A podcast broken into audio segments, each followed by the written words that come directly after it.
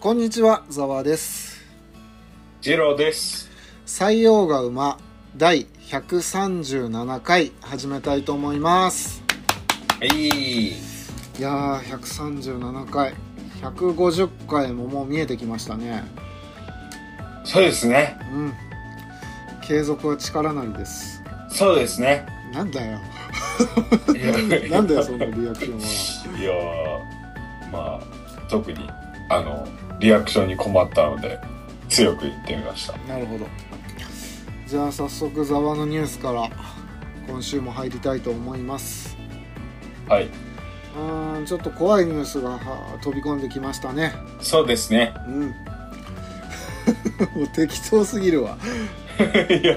どうしたんですかえっ、とコロンビア大学の科学教授さんたちがはい。まあいろいろ調べたところですねはい。あのペットボトルの飲料水あるじゃないですかはい。だからペットボトルの水とかお茶とか、うんはい。あれの中にですねマイクロプラスチックがものすごい大量に含まれてることがす分かったんですよえっと、それは、世界的に入ってるってことですかあもうペットボトル用品すべてですああ、いや、その、もしかしたら国によって、その、ペ販売されてるペットボトル、飲料、飲料のペットボトルの質が違ったりするかなって思って。あーでもあんまり関係ないみたいですよああ、そうですか。それでですねまあそのマイクロプラスチックっていうのは、はい。まあ、細胞ほどの大きさしかないんで、まあ、肉眼では当然見ることができないんですよはい。でこれがですね1リットルあたりはい。 25万個近く発見されたらしいんですねほうほうほう。でこれが過去に発表された推定値の、まあ、約100倍ぐらいにあたる数字らしいんですねどんどん増えてるってことですか。増えてるっていうか過去はあのまだその検査とかができなかったんだよ、ああ、そういうこと。うん、だから今回詳細にあのはい。ナノプラスチックを見つけることができるなんか研究施設みたいのでやったところ、まあ、とにかくものすごい数のマイクロプラスチックが混入してたと。怖いね。でこのものすごい小さいプラスチックなんでこれがですね、まあ、人体にどういう影響が出るか今のところまだ分かってないんですけどはいはい。まあいいってことはまずないだろうはいはい。とでまあナノプラスチックの怖いところは、まあ、小さすぎるためにですね、はい。えー消化管とか肺まで通過して血管とかにまで入っちゃうんですようん。でそうすると心臓とか脳にこのマイクロプラスチックが蓄積されて溜まっちゃうみたいなことが考えられるんですねうんであと他にも妊娠中の女性の場合は胎盤を通って胎児に届いてしまうケースもあるらしいんですよああはいはいはでまあまだこの発見が分かったのが最近だしそのペットボトルが普及したのもまあうーんまあ随分前からなんですけどいはいどういう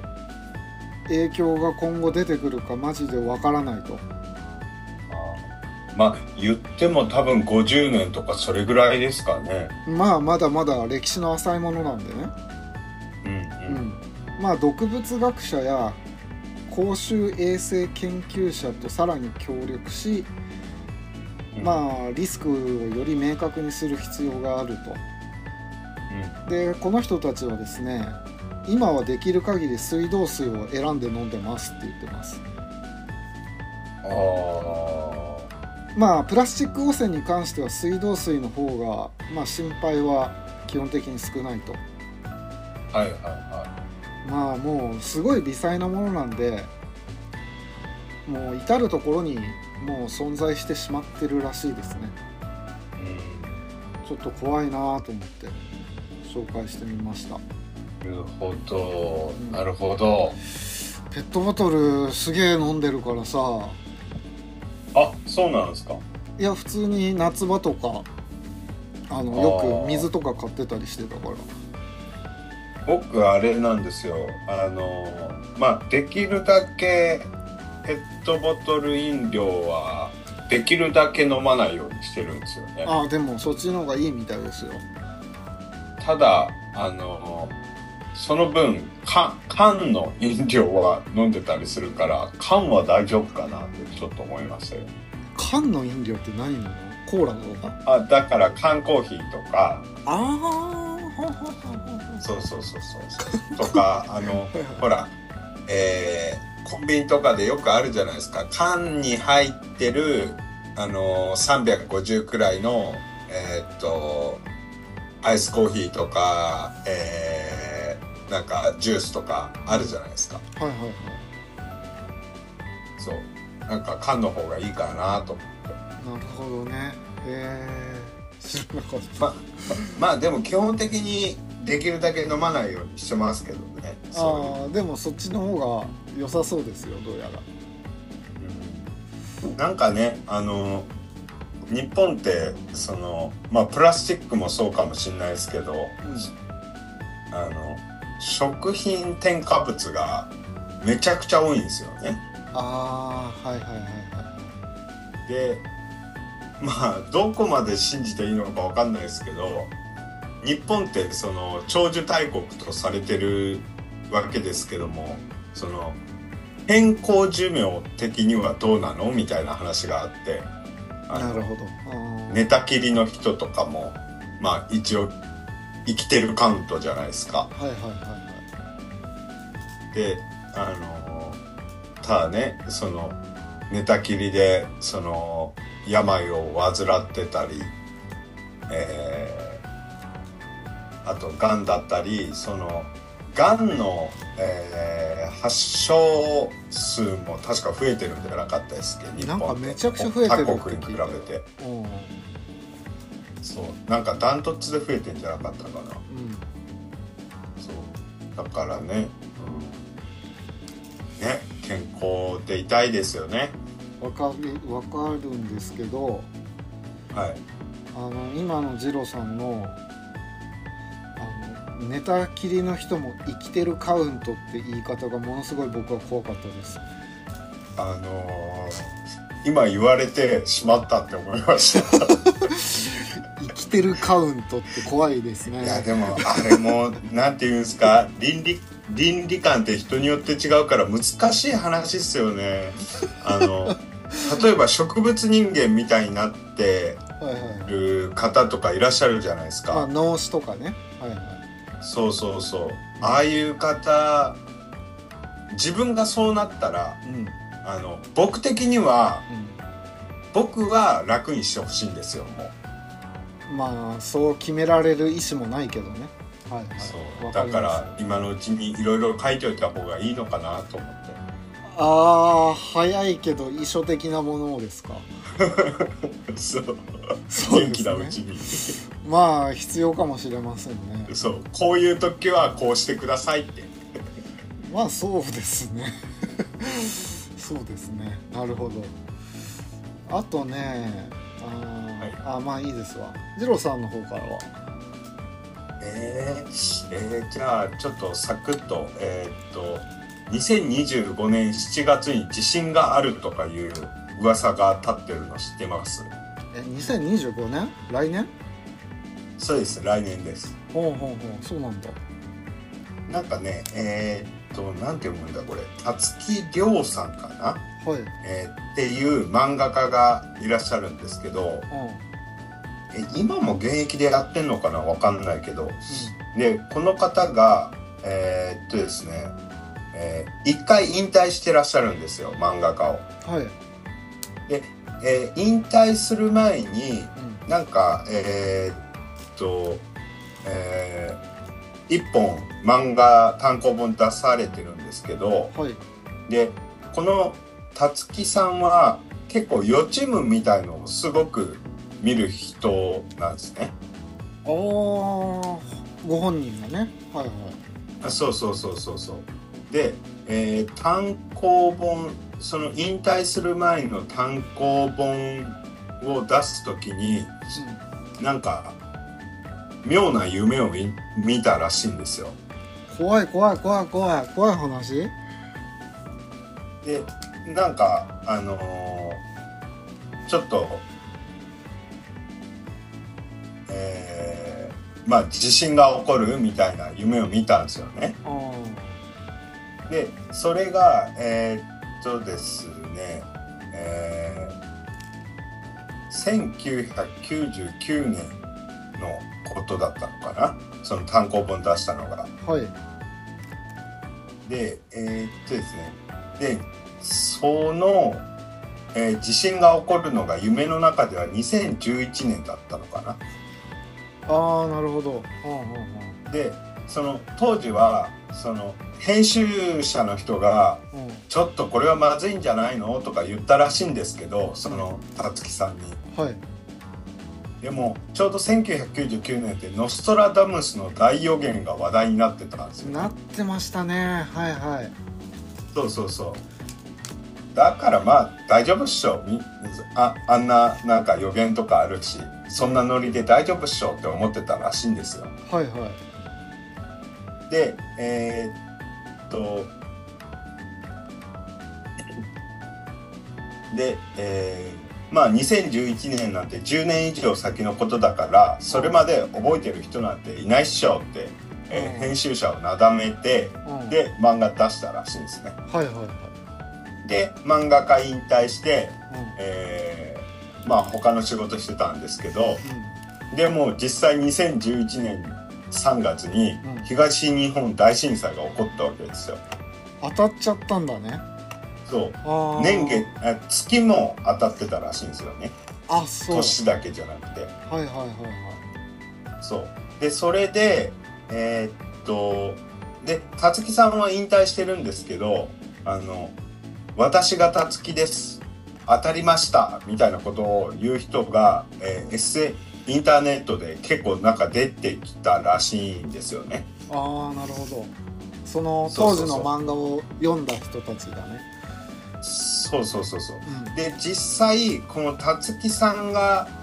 言ってないようなこととかも確か言い出したのかなそのネット民の人たちが。ああなるほど、でこれはいかんっていうことでう、ん、えーあそう、えーでそれはいかんってことではいいろいろあの自分からも「私がたつきです」っていうことでなんか公表したりしたらしいんですよ。うんでその後かなまたその夢を見まして自身の。あらまはいはでそれが2025年の7月だっいたああそうであのちゃんとたそれそれ言ったのがたつきさん本人が、うんあのちゃんと証明するためにいろいろ書類とか用意してあの実際本人だって分かったみたいですえそれえ言った人が、ー、来年ついに南海トラフかなえっとねなんか結構やばいっぽいっすよその人の夢だとあそうなんだ富士山もどうのこうのって書いてたかなええー、やめてよ富士山の噴火もいつ起こるかわかんないって言われてるじゃないですか、はいはいはい本当明日起こってもおかしくないみたいな、はい、うん、でも富士山噴火したらもう東京は終わるって言ってたよなんかねうん灰がいっぱい降ってねはい木の死ぬってももうあの、えー首都直下型地震もやばいし南海トラフなんか起こっちゃうともうマジであの被害総額何百兆みたいな話みたいなこと聞きますね。だって陸地が減るんでしょ国国土が減るそうですね。まさにあれですよ。あの、えー太陽のモックシロップみたいになっちゃうかもしれないです。 いやー怖いなそんなのまあそういうあの話がありました。うんちなみにこれあのユーパソさんに聞きました。そうなんだはい。恐ろしいことやりますなゆうぱそさんいやまあユーパソさんもその記事をたまたま発見したのかな。なるほどそう。よかったらネタが使ってって言ってくださったんであーわかりましたちょっと備えますよまあ一通りキャンプ用品がありますけどもそうただねあの家に置いといたからって我々昼間基本的に平日職場に長時間いるじゃないですかそうそうそうそうですねだからなんて言うんだったかななんたらポーチ、えー持ち歩くのもあった方がいいねみたいな話をなんかラジオで聞いたんですよねああ常にみたい常にね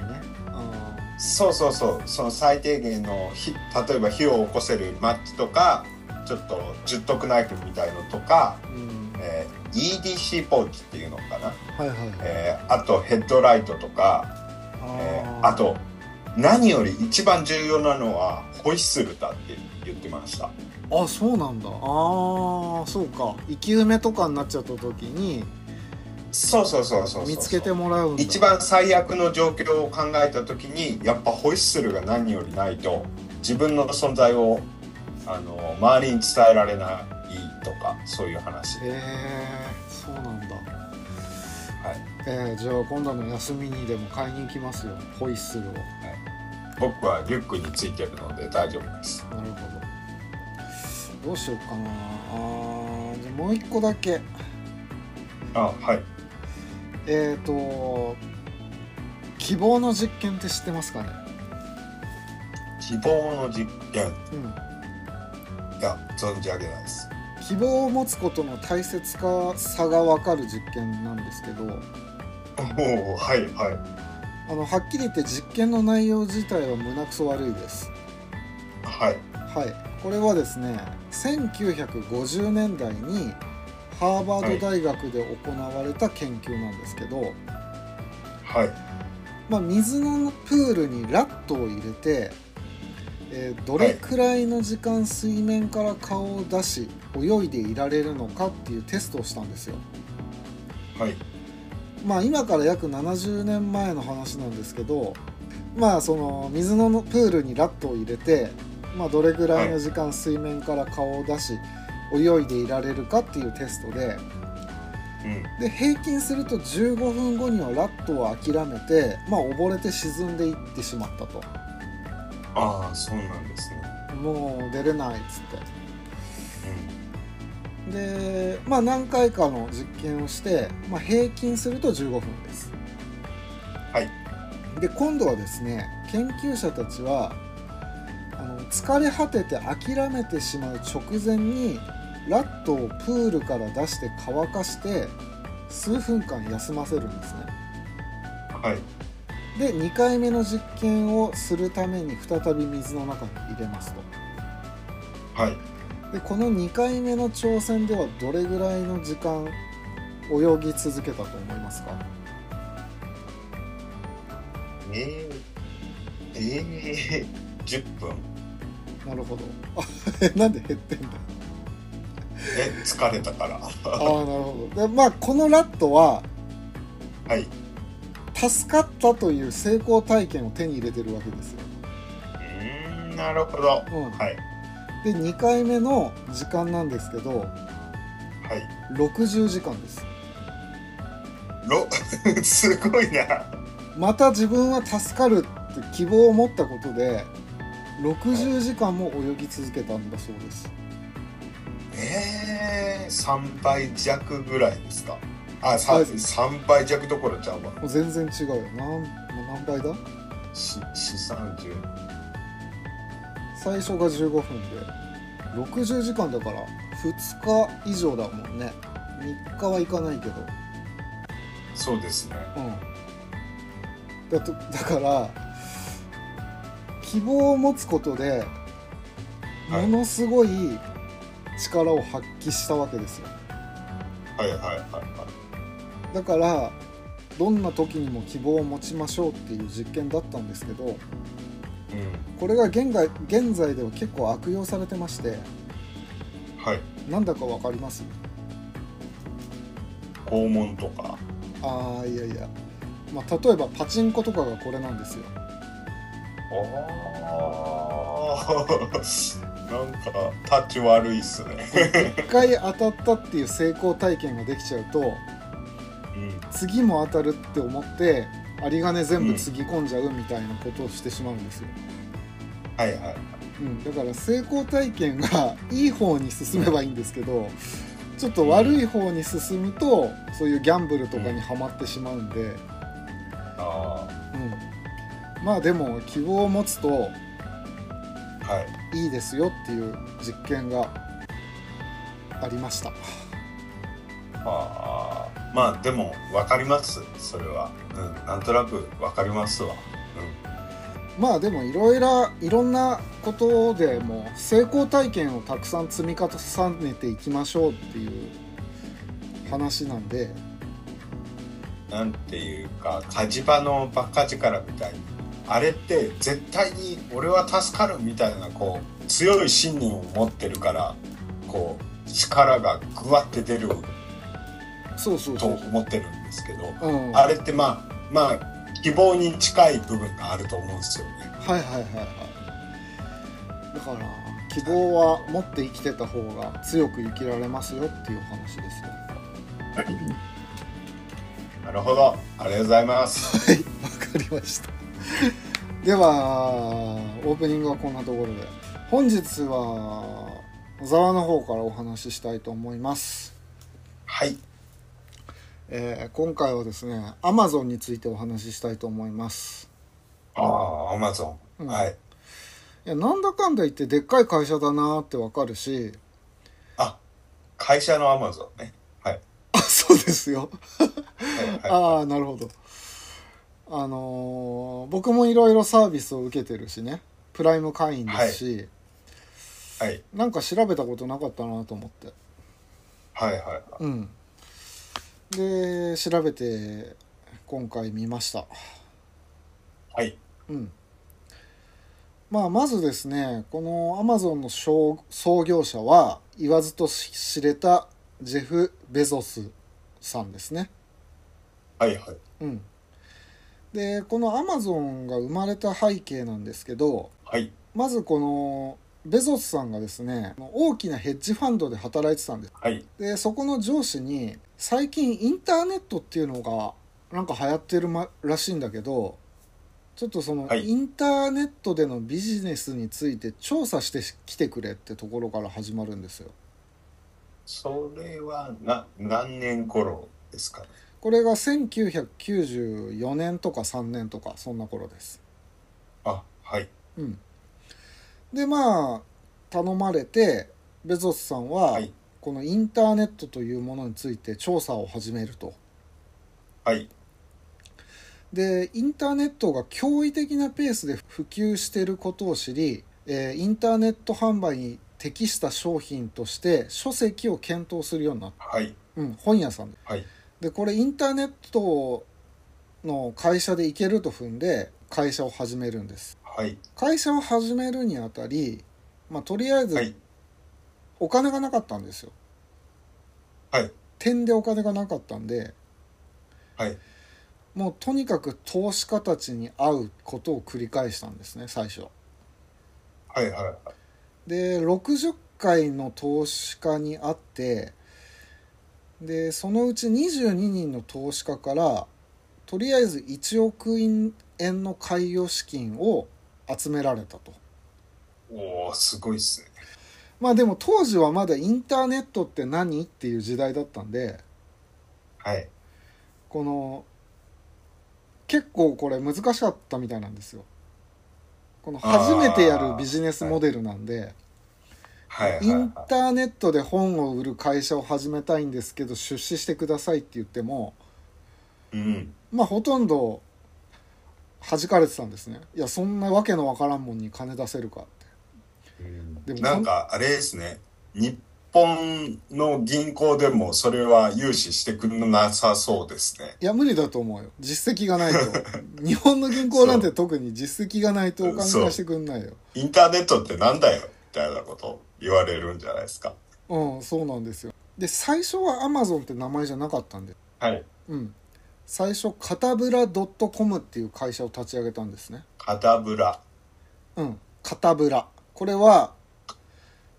油。あアブラカタブラから取ったらしいんですおおアブラカタブラって呪文みたいなのがあ るじゃんー。はいはいはそっから取ってカタブラ .com っていうのを立ち上げたんですけどこのはいカタブラっていう単語をですね、カタバーっていう名前と聞き間違えられちゃって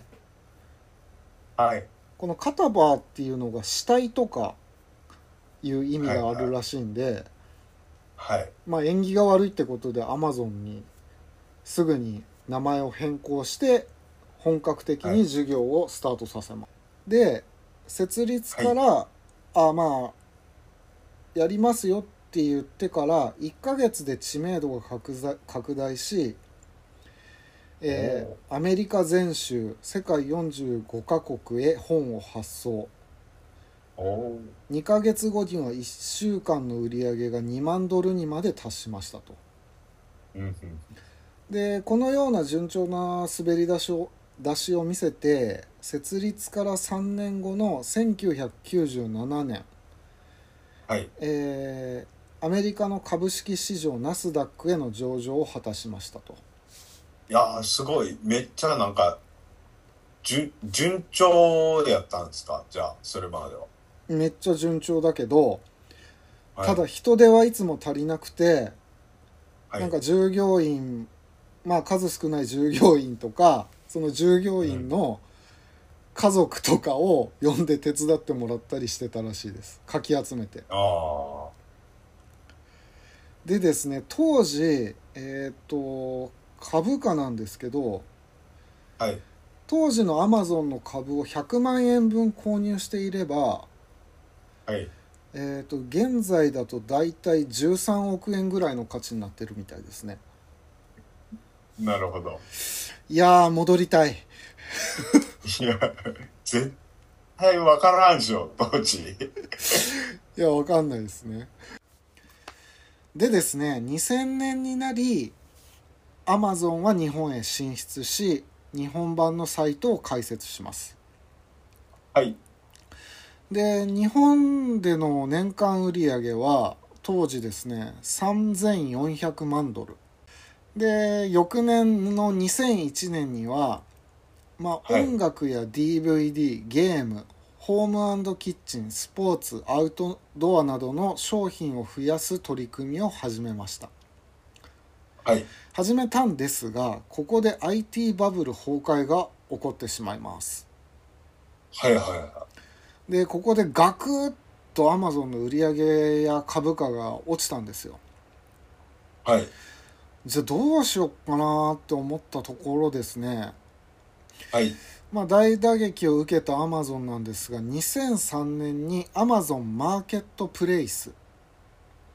これはですね、小売業が小売業者がアマゾンで出店できるシステムを導入したんですねああ、なるほど。えっ、と簡単に言うとビルのテナントに店を入れるみたいな形ですねはいはい。うん、だからいくらか手数料取ってうちで商売をしてくださいってでこれをやることにより見事に返り咲きここでも急成長していきますはい。で2005年にですね、まあ、配送料が高くついてしまうという問題を解決すべく会員サービスの Amazon プライムを開始しますはい。で Amazon プライム会員になると送料無料になり注文した翌日には配達が完了するという顧客のニーズに応えた発想が大注目されました、はい。うん、で2007年オンラインで本が読める Kindle のデバイスが販売され驚異的な人気で売り切れが続出しますうん。うんでまあ順調に進んでいって、えープライムビデオやプライムミュージック等の提供を開始するのが2015年、はい。えー動画見放題サービスプライムビデオ音楽配信サービスプライムミュージックなんかが、えー生まれましてサービスが充実していくとはい。で2018年にはアメリカ株式市場でアップルに次ぐ2社目の時価総額1兆ドル超えを果たす、うん。うん、はい。でそんな感じでアムアマゾンは今やですね、えー時価総額200んいくらだ200兆円か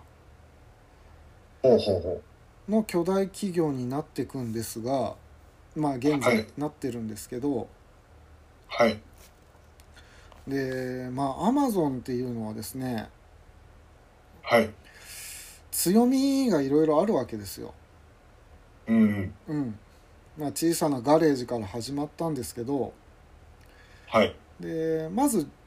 ですね地球上で最もお客様を大事にする企業であることっていう企業理念があるんですね。はいはいはうん、だからあのとにかくお客を大事にしてサービスに力を入れてるんですよ。い。はい。これがこう競合企業にはない強みなんですけど、はい。まあ、こっから具体的にはですねお客さんのためになんですけど全てがうん。まず第一に圧倒的な品揃えはいはいはでこれがですね、まあ、とにかくあの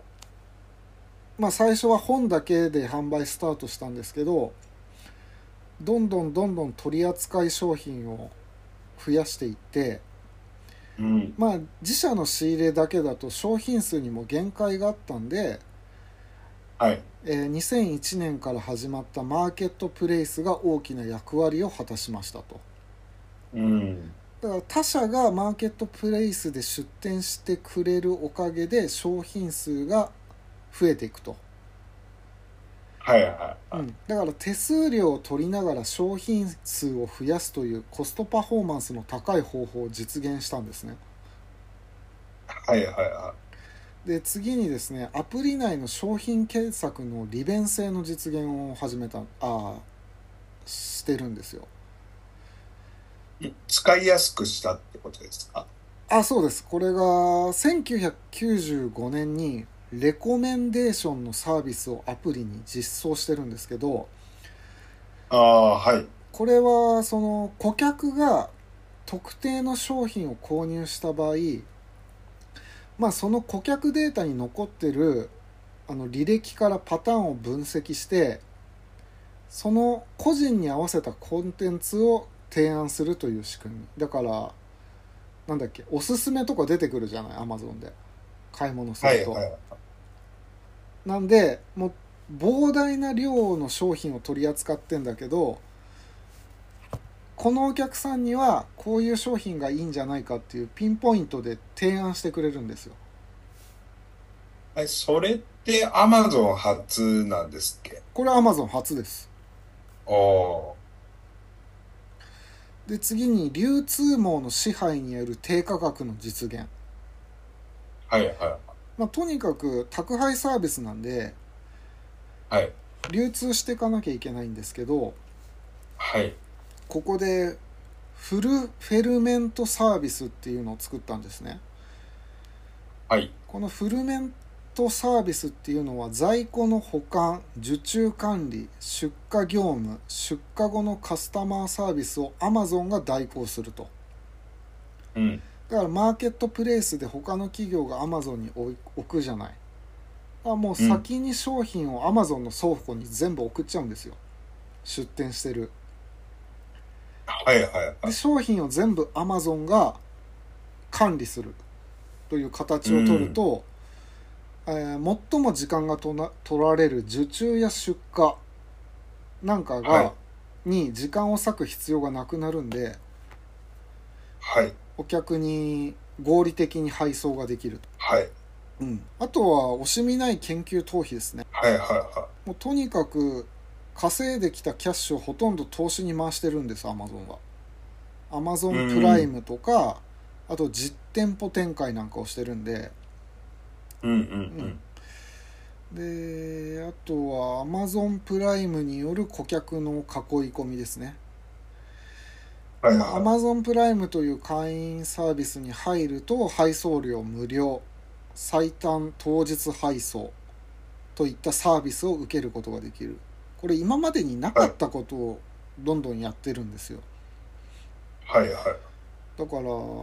今まで注文してもまあね結構時間がかかってたのがもう次の日には届くみたいなうん。うん、で配送料がみ無料になることにより購買へのハードルがすごい下がるらしいんですねはいはいはだから実際に非会員とプライム会員では、えー、と買い物の差が5倍ぐらいあるらしいです、い。うん。うん、でアメリカでは高所得者の70%がプライム会員に加入してるって言われてますねうん。とんでもない数なんですけど、えーまた別の記事ではですね今アマゾンプライムの会員が2億人を突破したらしいです うん。すいません。あんま凄さがわかんないです。 そうかえっ、とあとはですねプロバイダー事業に参加したんですねはいはいはうんクラウドコンピューティングっていうかまあインい。あはいはいインターネットを介してサーバーやストレージデータベースといったコンピューターを使用したサービスのことなんですけどあ。これが、なんか超でかいイメージがありますね。こインパクトというか、ちこれによってより力を持つようになったというか。そうなんですよこれねすごくて、まあ、ビッグデータの処理からサイト運営までさまざまなネットサービスを利用することができるんですけどはい。まあピンタレストやインスタグラムなど膨大なデータベースを利用する SNS や大容量の映像を取り扱うネットフリックスなどでも使用してるんですね、利用されてるんですねあとその Amazon Web サービスってやつですかあそうですそうです Amazon ウェブサービスですはいはい。でその AWS。はいはい。えー、とあとその他に政府機関の NASA や CIA など国家機密情報を抱えた組織もこれを利用 Amazon のこのクラウドサービスを利用してるといううん。で日本ではね任天堂とか日経とかな日本の企業も結構多く参入してますようん。うんで次に AmazonGo によるリアルへの出出店はい。最近はですね Amazon は実店舗への進出を始めているんですねあの、あれですけど、その、なんていうんですか、支払いしなくても、もう好きなもん入れて、出て、で、なんかその、改札みたいなとこで自動で、なんかチャリンって支払われるみたいなやつですけど。全くその通りですもう説明がいらなああいこれは AmazonGo っていうんですけど、はいはい。まあ、そこでキーとなるのが人工知能なんですねああ、はい。まあ、Amazon は画像認識や言語認識などさまざまな研究を進めていてはい。でこれらの Amazon の AI 技術をリアル店舗に活用して結果生まれたのが AmazonGo うんうんうん。えーまあ、スローガンとしては行列なし、はいレジレジなしで簡単に利用できるというような形で、はいはいはい。えーまあ、好きな商品を取って店を出るだけで支払いが済むんですね、はい。まあ、これにより、まあ、Amazon 側も人件費の削減をすることができるはい。しお客さんはまあレジに並ばないでいいしすごい楽ですよねで現在アメリカではすでに26店舗が展開されてるんですねあ、そうなんだ。ああ、も、もっとあると思ってた。あいやまだねうん多分ね多分だよ多分だけど、はい比較的治安のいい地域じゃないと難しいんだと思うやっぱり、ああ、まあ、そうっすよね。うん、確かにそうですよね。そうそうそうや やっぱり難しいこともあると思うしうん。まあそれなら早く日本にも作ってくれよと思うんだけどあ日本はまだないんですね日本ではまだないみたいですねああそうなんですでまあこんな形でとにかく地球上で最もお客様を大切にする企業であることという企業理念はいにのっとって進めてるらしいんですけどはいまあ今いいことばっかり言いましたけど、はいまあ、これによりどういうことが起こるかっていうと、はいまあ、従業員に対してはあんまり優しくないんですよこの会社いやーそれはなんか聞きますねなんかそれ実際アマゾンに潜入してルポ書いたみたいな本とかありますよねそうそうそうだから倉庫で働く人は、まあ、トイレに行く時間も取れないみたいなうんでもまあ倉庫は今後オートマメーション化していくんではい全部機械で管理するらしいんでここでね大量にリストラするみたいな話も出てるんですね、えうんはいあとアマゾンは成果成績下位6%を解雇する後悔のない人員削減をなんか行ってるらしいんですよ、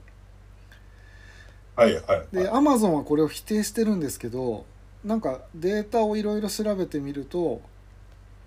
なんか容赦なく使えないやつは切り捨ててるみたいなことをやってますねで現在は、えー時価総額が創業からですねたった27年で、まあ、時価総額が200兆円、はいはいまあとんでもない会社になったもんですよはいはいうんまあ僕も使ってるしジロちゃんも使うこともあるでしょういやーもうかなり使ってますよいやまあ便利だしねでまあこれはちょっと恐ろしい話なんですけどアマゾンアメリカの話なんですけどはいもうここまででかい会社ですとねちょっととんでもないことが起きまして、はいまあ、アメリカの労働者のはい167人に1人はいがアマゾンで働いてますもう一回お願いしますアメリカの労働者全体のはい167人に1人がアマゾンで働いてますあらーすごいですねすアごいマゾンの国ですねそうなんですよで世界を合わせたらもっと多いんだけどまあアメリカがまあ一番でかく反映してるんであれなんですけどはいはいはちょっとこの規模は恐ろしいんですけどいうんただ恐ろしい反面あのこれから機械を導入して倉庫から人の人員が圧倒的に減るんですよはいはいで配達もオートメーション化して今後ドローンなんかを利用していくらしいんですねああ、なるほど。ではい、な、ああそー、れなんか中国の深センとかもうそれやってんじゃないかったですけど。あやってんだちょっと情報がなかったわ深センはなんかもう半端ないハイテク都市みたいですあかあはいはいはいはいああなるほどそれから先ほども言ったアマゾン GO の出店もこれから力を入れていくんで、ら。はい。まあ、どんどんどんどん人員を削減していく方向になっていくみたいなんですねはいはいはそうするとまあ人件費が絶対一番大きいんで企業にとってい。うん。うん。まあ、これからもアマゾンは発展していくと思われますが、うん。まあ、失業アメリカ全体の失業者が増えてしまうんじゃないかという予想が立つんですよ。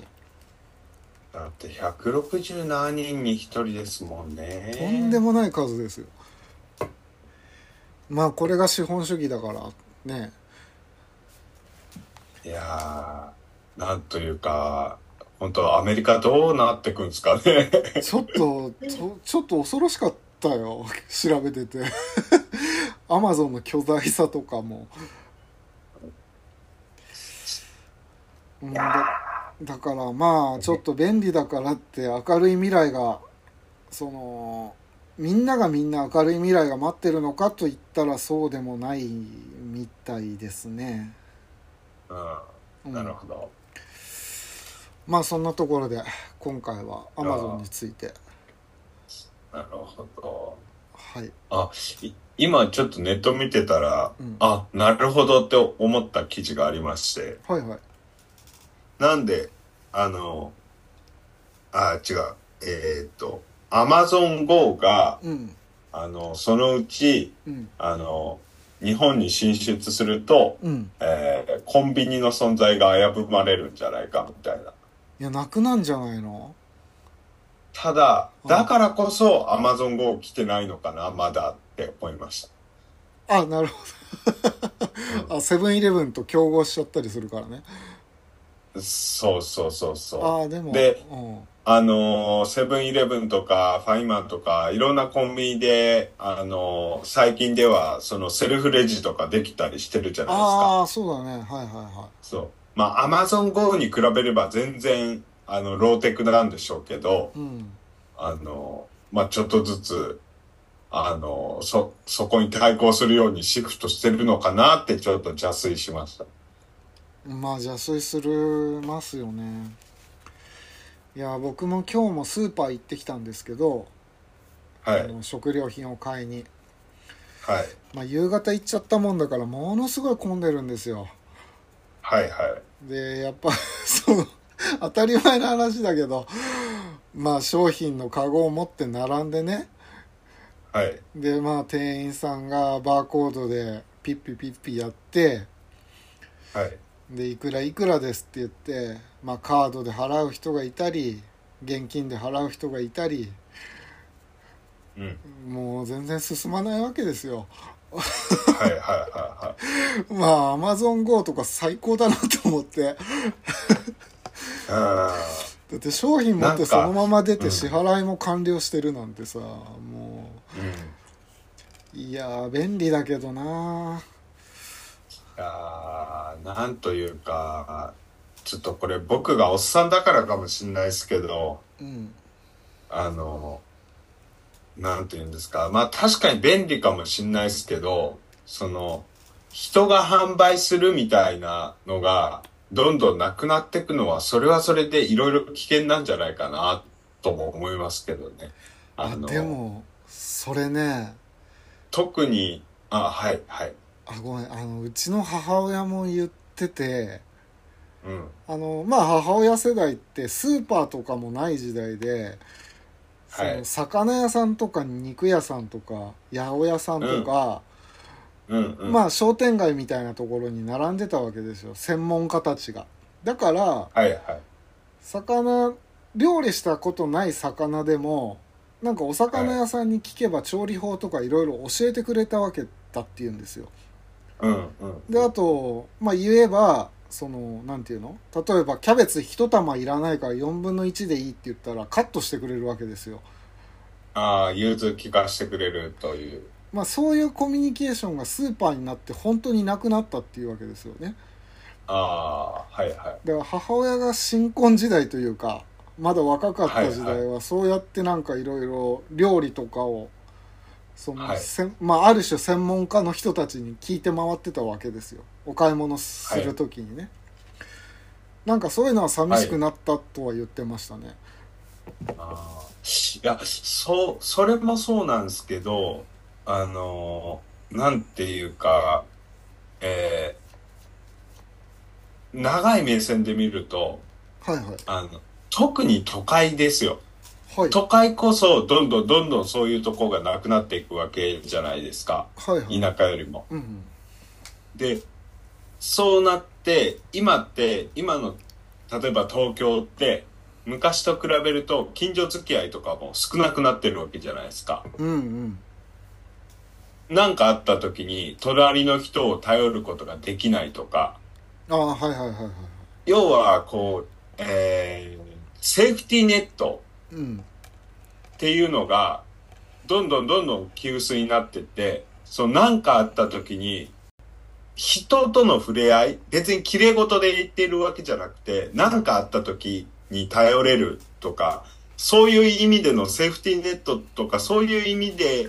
起点になってくんじゃないかなと思ってなるほどそうですねそうそうそうセーフティーネットこの災害大国日本でいやー怖いわーそうですねなかなかそうかそうかそういうきそういうところも危惧していかないといけませんな、はい、そううん全然これは綺麗事とかじゃないない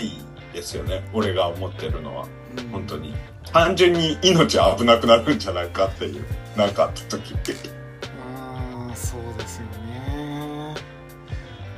そうそうですね 便利になるとね一人で全そ部うそれ完結できてしまうんでそうそれはそれでねそのシステムがなんか誤作動とか起こったらあれだしそうなんですだからずーっと YouTuber とかも言われてますよねえどういうことですかあまあちょっと話はずれるんだけど、はいはいまあ、YouTuber になりたいっていう小学生がすごい増えてた時にうんうんその YouTube ってものははっきり言って Google に依存してるんですよ100%うんああそうですねだからうん Google が YouTube っていうサービスもうやめたって言ったらもう職を失ってしまうわけですよその瞬間にあーまあ一応 YouTube ほど大きくはないですけどニコ生とかありますけどねああまあいろいろそのコンテンツは動画コンテンツはあるんでしょうけどうん、うん、まあだからそのなんて言うんだろう依存してしまいしすぎるし依存しすぎるともう下駄外された時にとんでもないことになるぞっていうことでいやーでもそりゃそうですよねうんそしてそれは我々にも言えることでアドビに依存しすぎっていう そうですね、アドビマックの言いなりですから ね。最初、からアドビがクラウドサービス始めた時はふざけんなって思いましたけど、今ではそっちの方がいいって思ってます。もうこれ本当だからアドビとアップルに下駄外されたらどうしようって いう気い持やち で我すよ々ねはもう手書きには戻れませんから。いやーだからねあのアナログも 少しやっといた方がいいのかもしれないそうだね。単純に絵が描けたりすれば、それなりに仕事はあるかもしれないね。あそうそうだから打ち合わせの時とかにもねそうさあのらーさらっと描ければね。いいですもんねうんそうそうそうわかりましたまあじゃあ今回はそんなところで終わりたいと思いますが、えーはいつものお願いしますはいご意見ご要望等ある方はポッドキャスト概要欄の G メールもしくは X の方までご連絡いただけると嬉しいですはいそれではありがとうございましたありがとうございました